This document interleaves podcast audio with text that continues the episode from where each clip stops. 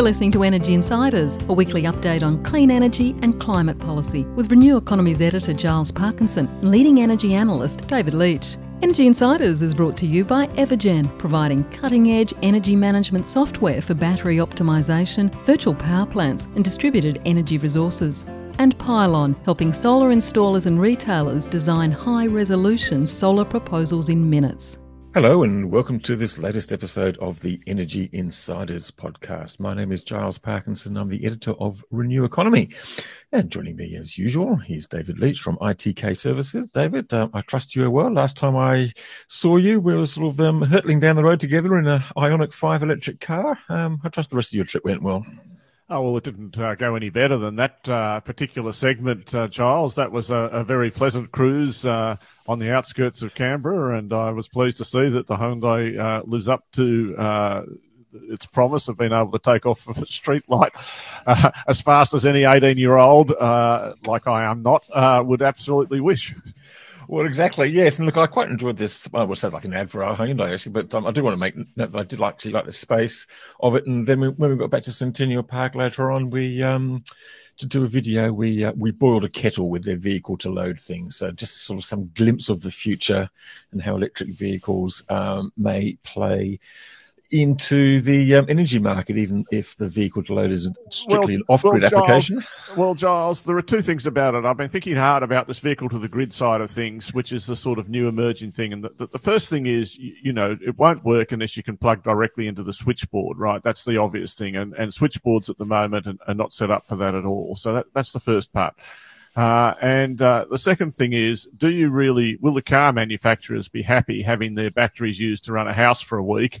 Uh, and, and, then you know someone running out and trying to drive uh, to to Adelaide or somewhere.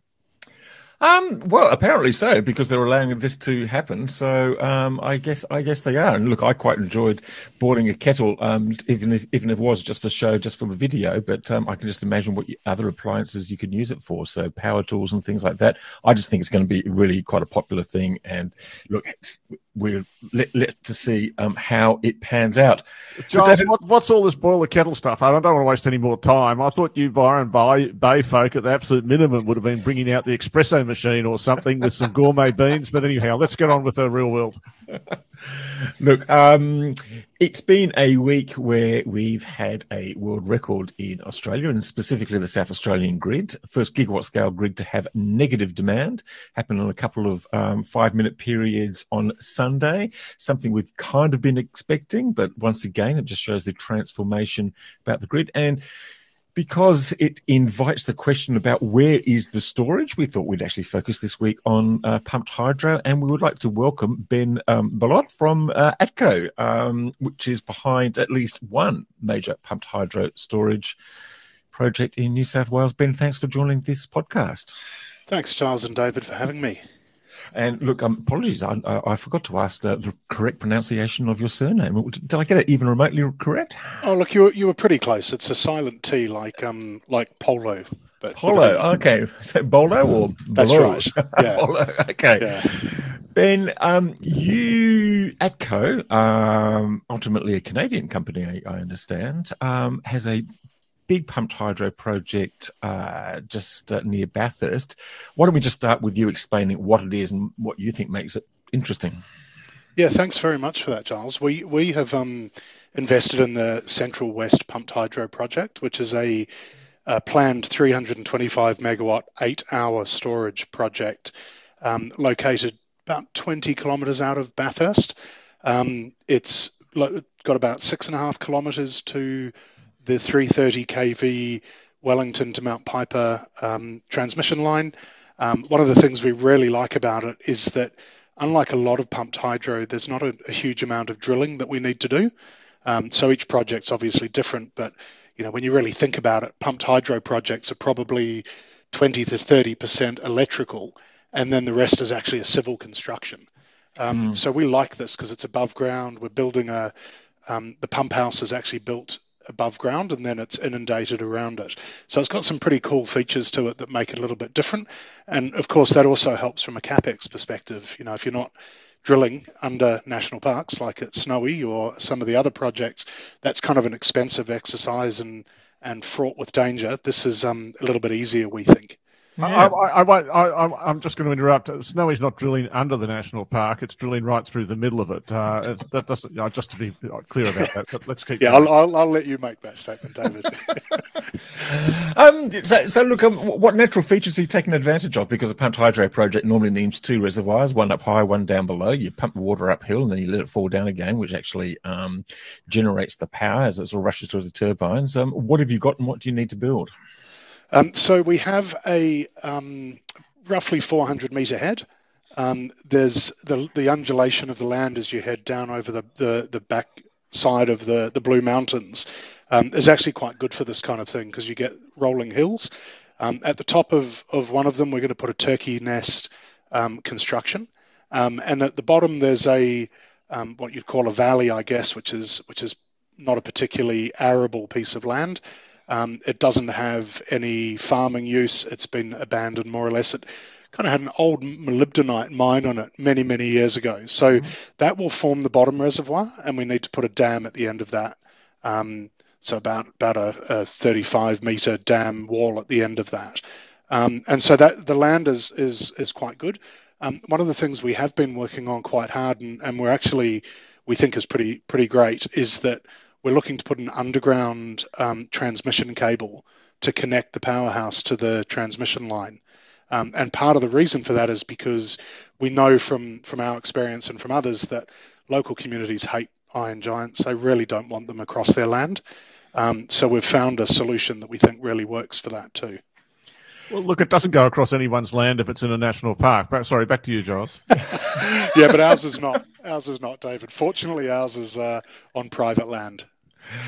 That's um. So look, that is just six kilometres of underground transmission line. But is there anything to note there about sort of the lessons for? Because look, it's a huge debate. Uh, we've talked many time on this program, um, almost every every program, I think, just about the need for more transmission lines, etc., etc. Most of those are going to go above ground with these g- giant towers. That's obviously having some sort of issue um, um, with some landowners. So underground, we're told in the past that it's actually too expensive. There's thermal heating issues. There's access issues and things like that.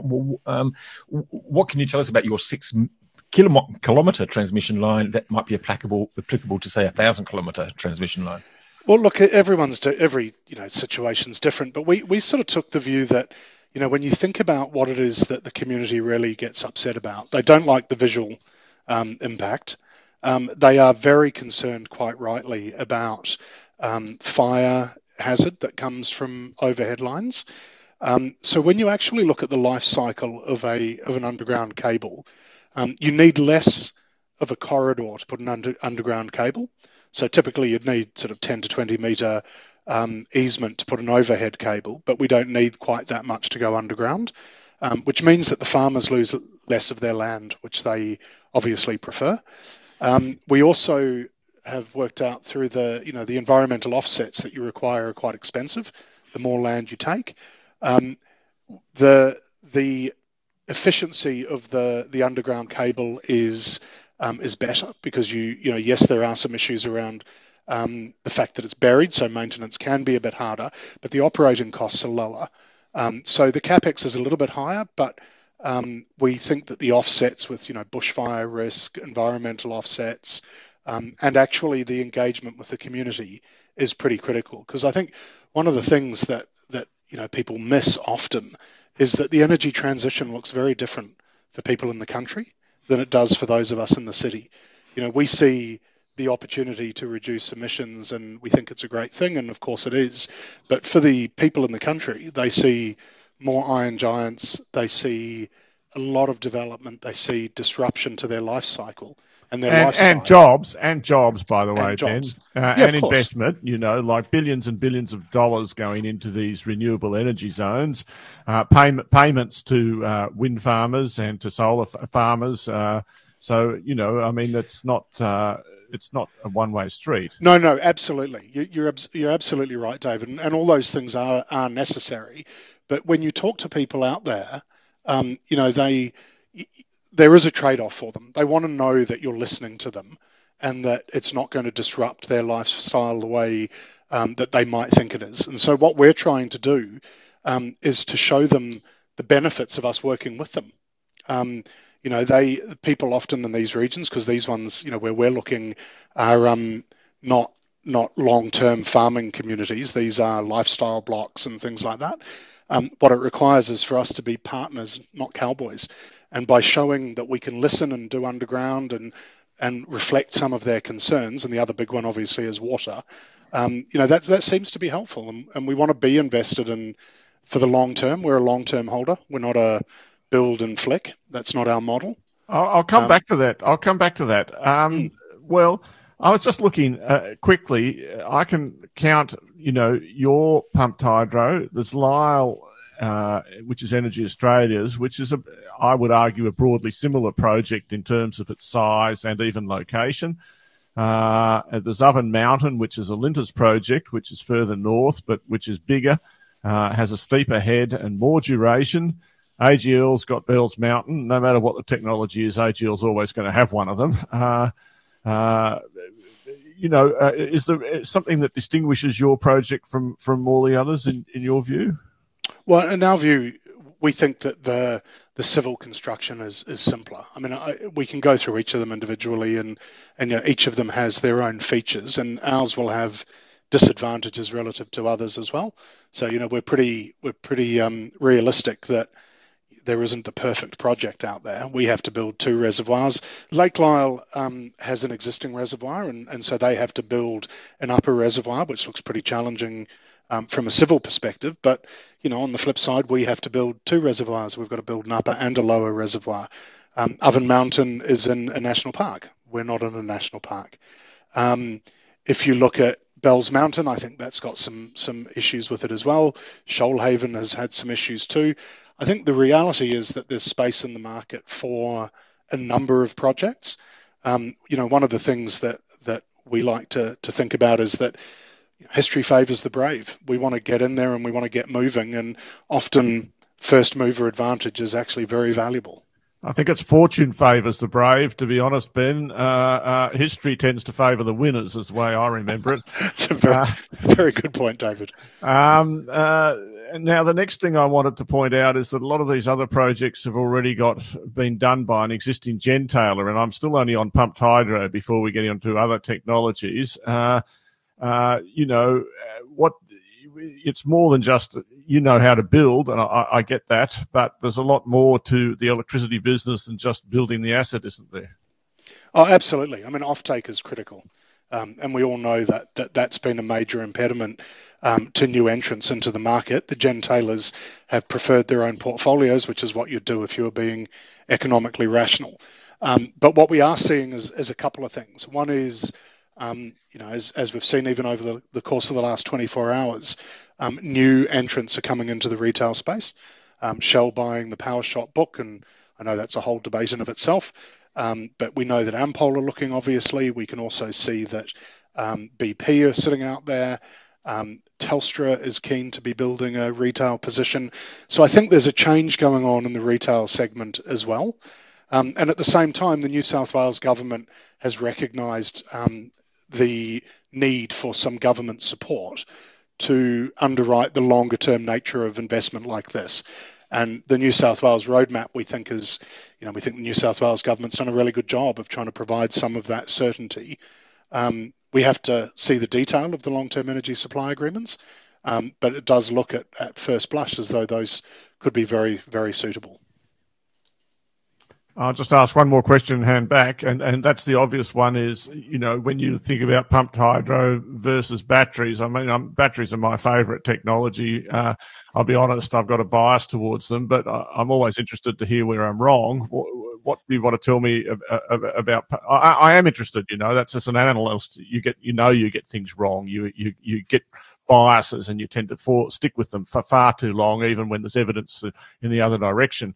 Uh, uh, let's talk a little bit to me about how you see it as a developer of pumped hydro. I think from our point of view, we see that batteries and pumped hydro are more likely to be storage complements rather than storage competitors, especially over the next two decades. I think you know if you look in, and and um, the the technology curve for batteries is um, is still we're still seeing improvements. We're still seeing costs come out of that. We think that they certainly are um, a very important part of the mix. But I can also understand from the New South Wales government's perspective that they don't want to leverage themselves to that technology emerging in the timeframes that they think they need it.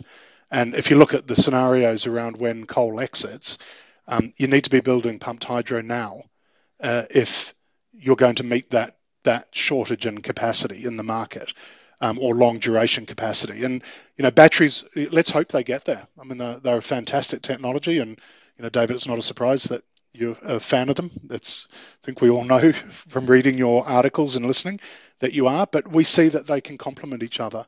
Um, and if the government's support through long-term energy supply arrangements will help us get pump storage off the ground, then you know they can work together. Mm. I'm kind of interested because we've seen a lot of pumped hydro projects being proposed over the last couple of years, and I'm thinking particularly South Australia, where we actually began this conversation. You know, we've now got actually got to the point we've got negative demand in that state now. You couldn't think of a sort of a more obvious place to put storage. They actually have very few batteries. I mean, they've got three. It's a grand total of about 200 megawatts or something like that, 250 megawatt hours.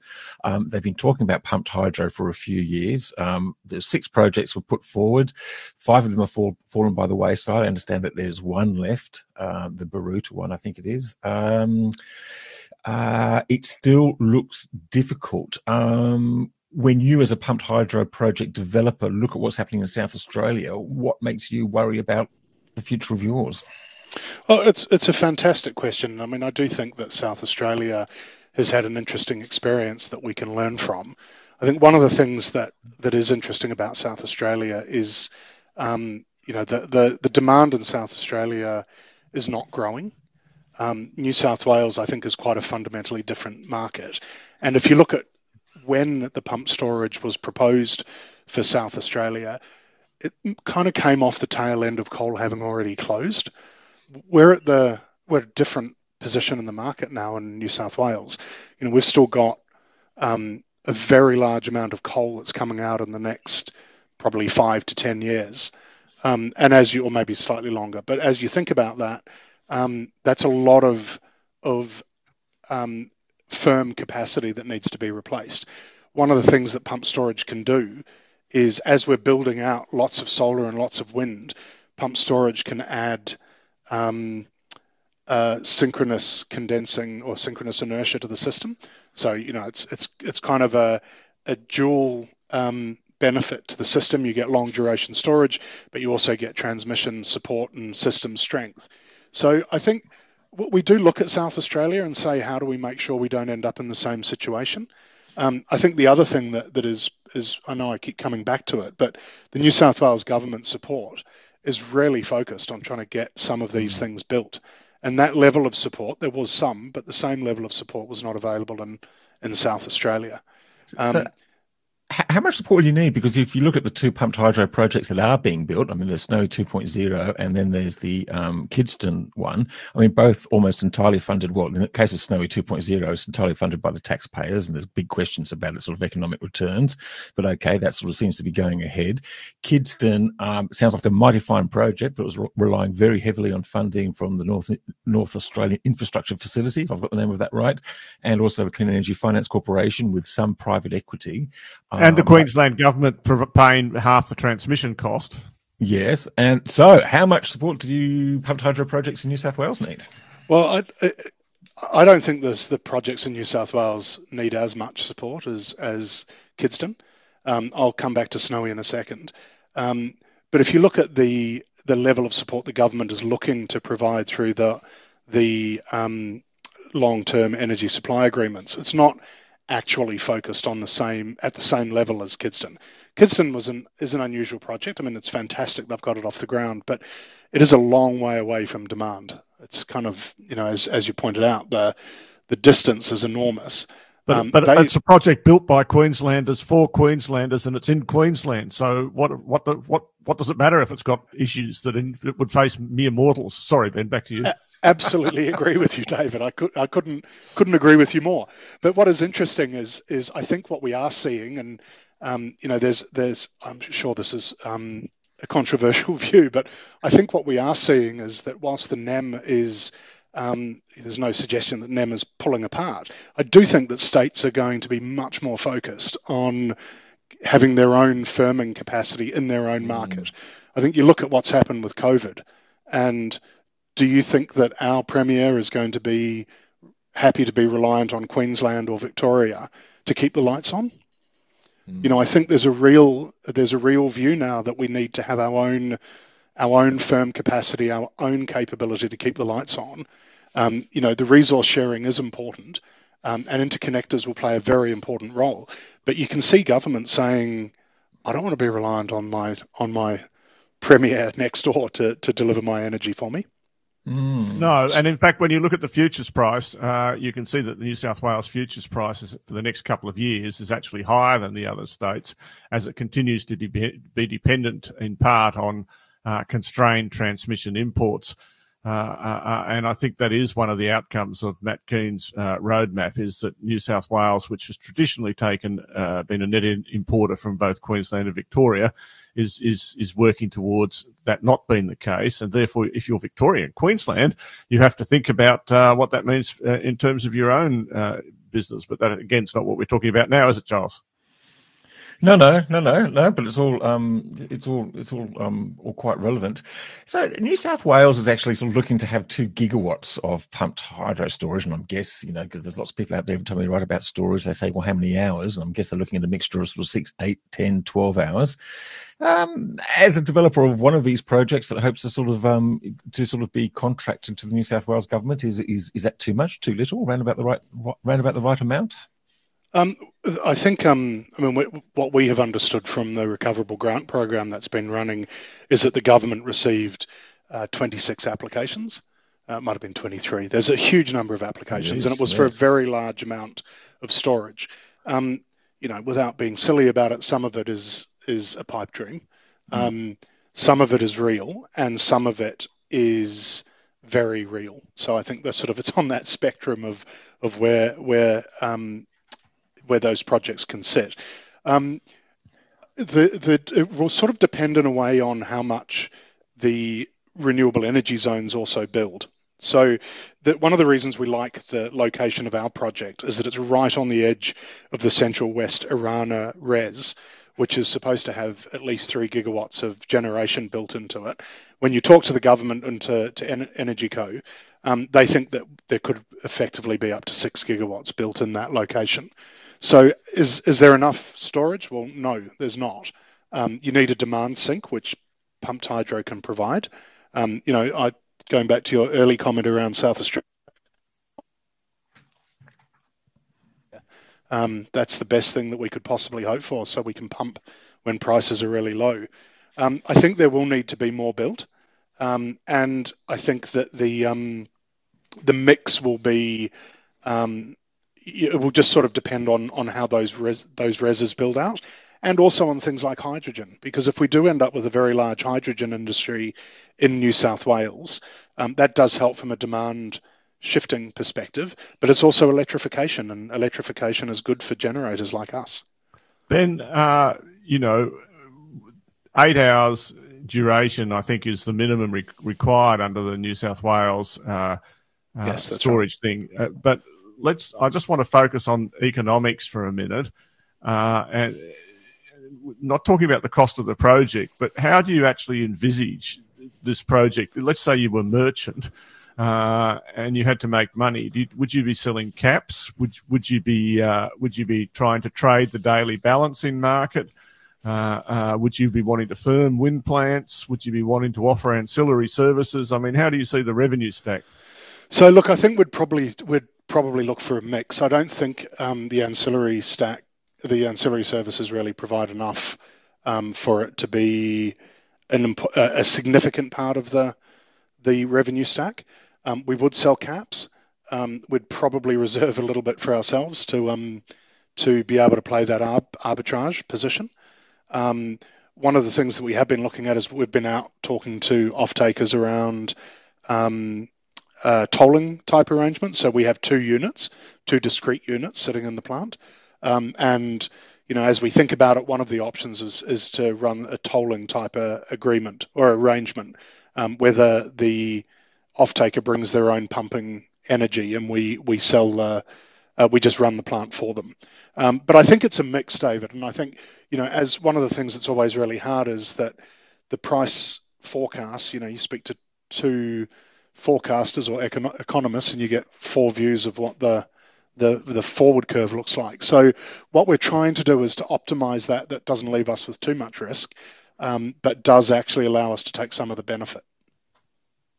You'd have to explain the tolling arrangement to me. Is that basically like having almost like a sort of like a capacity contract, um, as we're starting to see with some sort of wind and solar farms, basically, um, and, and, they operate that and they just sort of pay for sort of the capacity that's available and not the actual sort of megawatt hours sort of pumped and so it's, it's, it's more like a, if you think about a, um, a tolling agreement on a on a gas fired plant.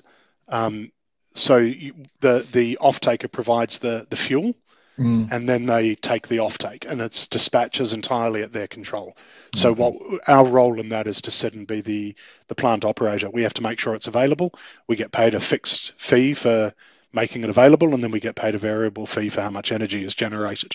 Right. Um, and we're looking at that model because we think that there's, when you look around the market, there's quite a few people who have um, variable renewable portfolios but don't have any firming who want to be able to offer to their customers a firm zero um, project product. Under the um, New South Wales LTESs, they have to, in theory, at the moment, unless the New South Wales government changes it, which they should, uh, offer a firm shape. Uh, and so uh, that has to be achieved one way or another.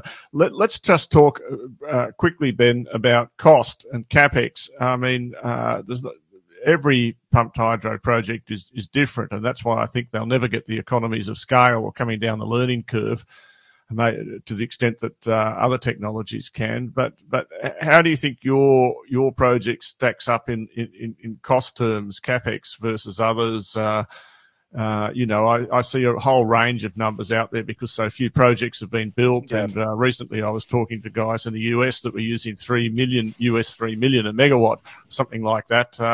Uh, uh, how, how, are you thinking about your yours? Yeah, look, it's it's a really good point, David, because there aren't that many um, reference projects that you can look at and say that's what it looks like. And I think it would be a mistake to pick up Snowy and say what's Snowy costing per megawatt. Um, I think the um, uh, you know our our project, as as I said right at the beginning, these are electrical projects, but they're also actually civil projects. So they're quite heavily focused on civils. Um, and we think we're at the low end of the of the the capex range. Um, we're currently actually going. We've just finished our reference design. We're out with EPC contractors now um, to get some more certainty around that.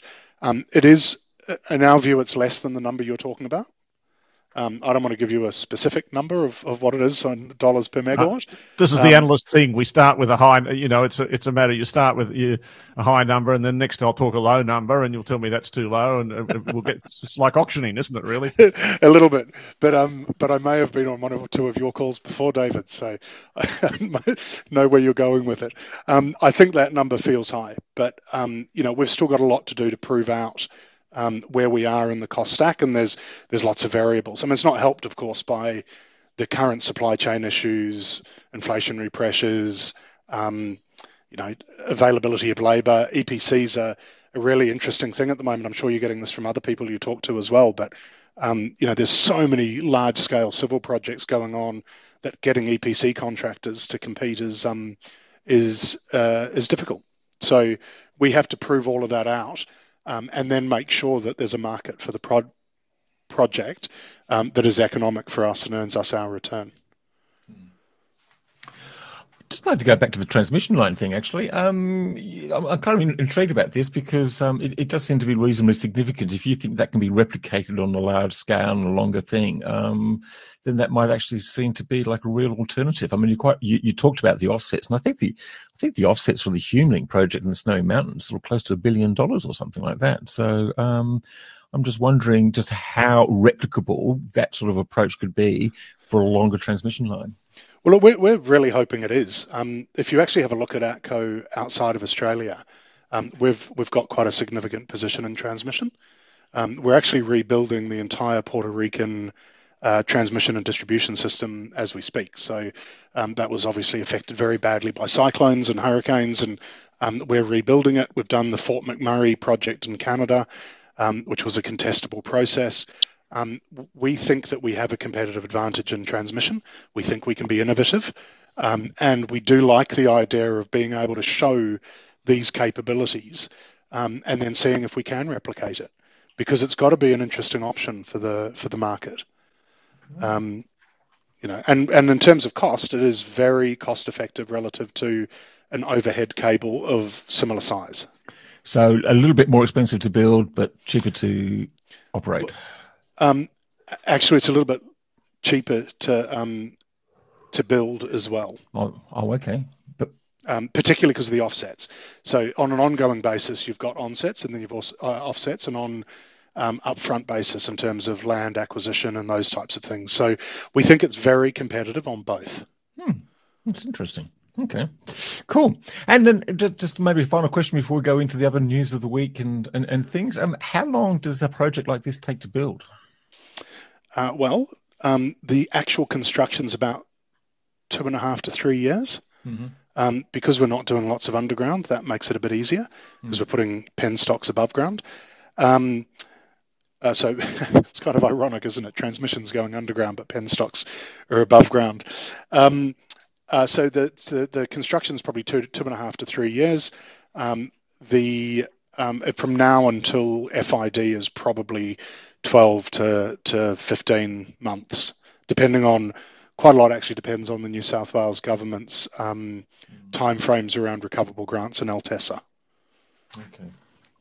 So, uh, can you remind me? You've got the environmental, uh, all the geotechnical and environmental stuff uh, done, signed off on, etc.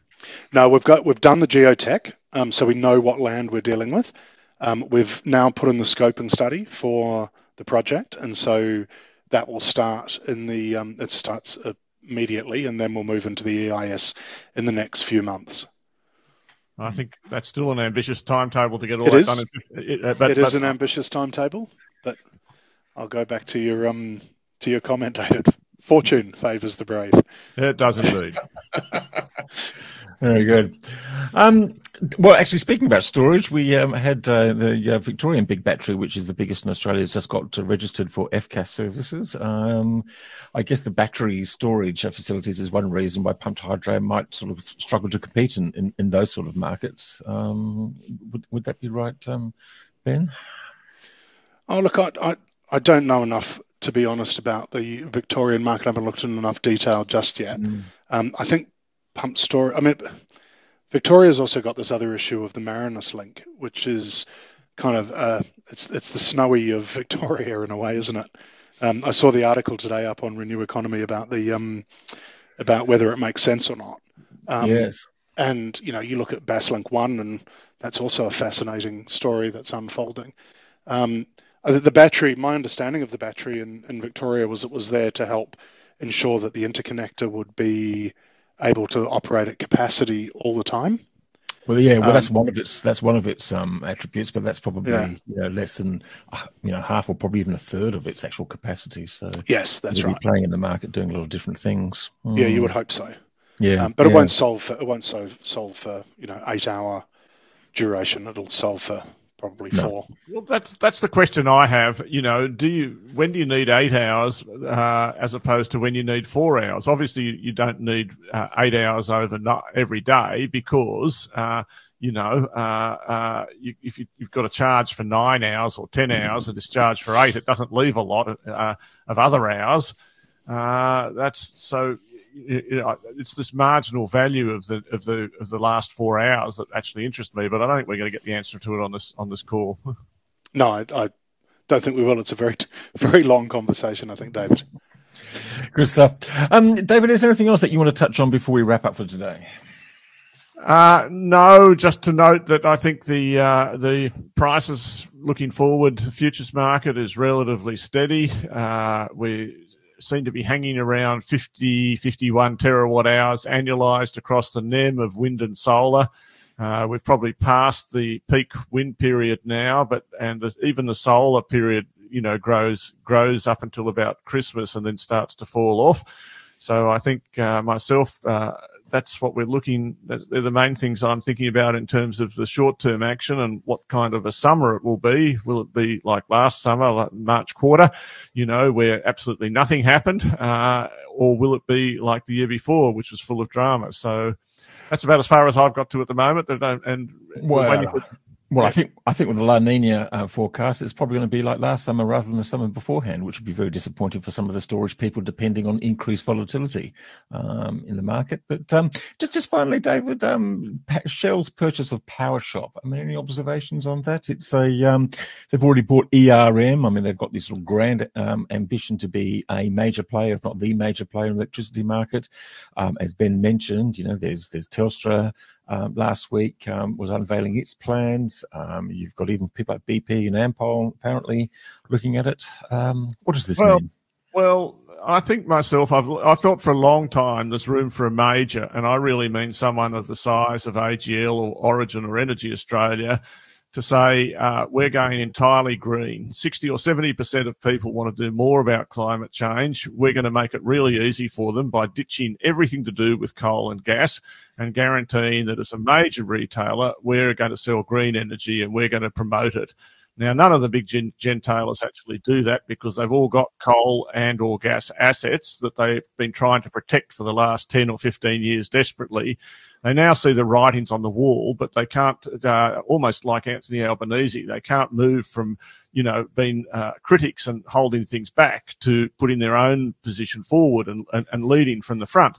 Uh, so there's a lot of scope for that. Now, Powershop's pissed off. Uh, if I just, uh, customers are, are, slightly pissed off because it's no longer going to have quite the level of green credentials. But if I'm Shell, I'm also worried that I've got to integrate uh, something that's been very focused on the commercial and large industrial market, very successful. They've been by far the most successful at that in terms of dollars per megawatt hour and capturing volume to now having to integrate a small, uh, you know, and it is a small couple of hundred thousand retail customers and make all that work. So there's issues on both sides. I'm not sure it's a perfect marriage.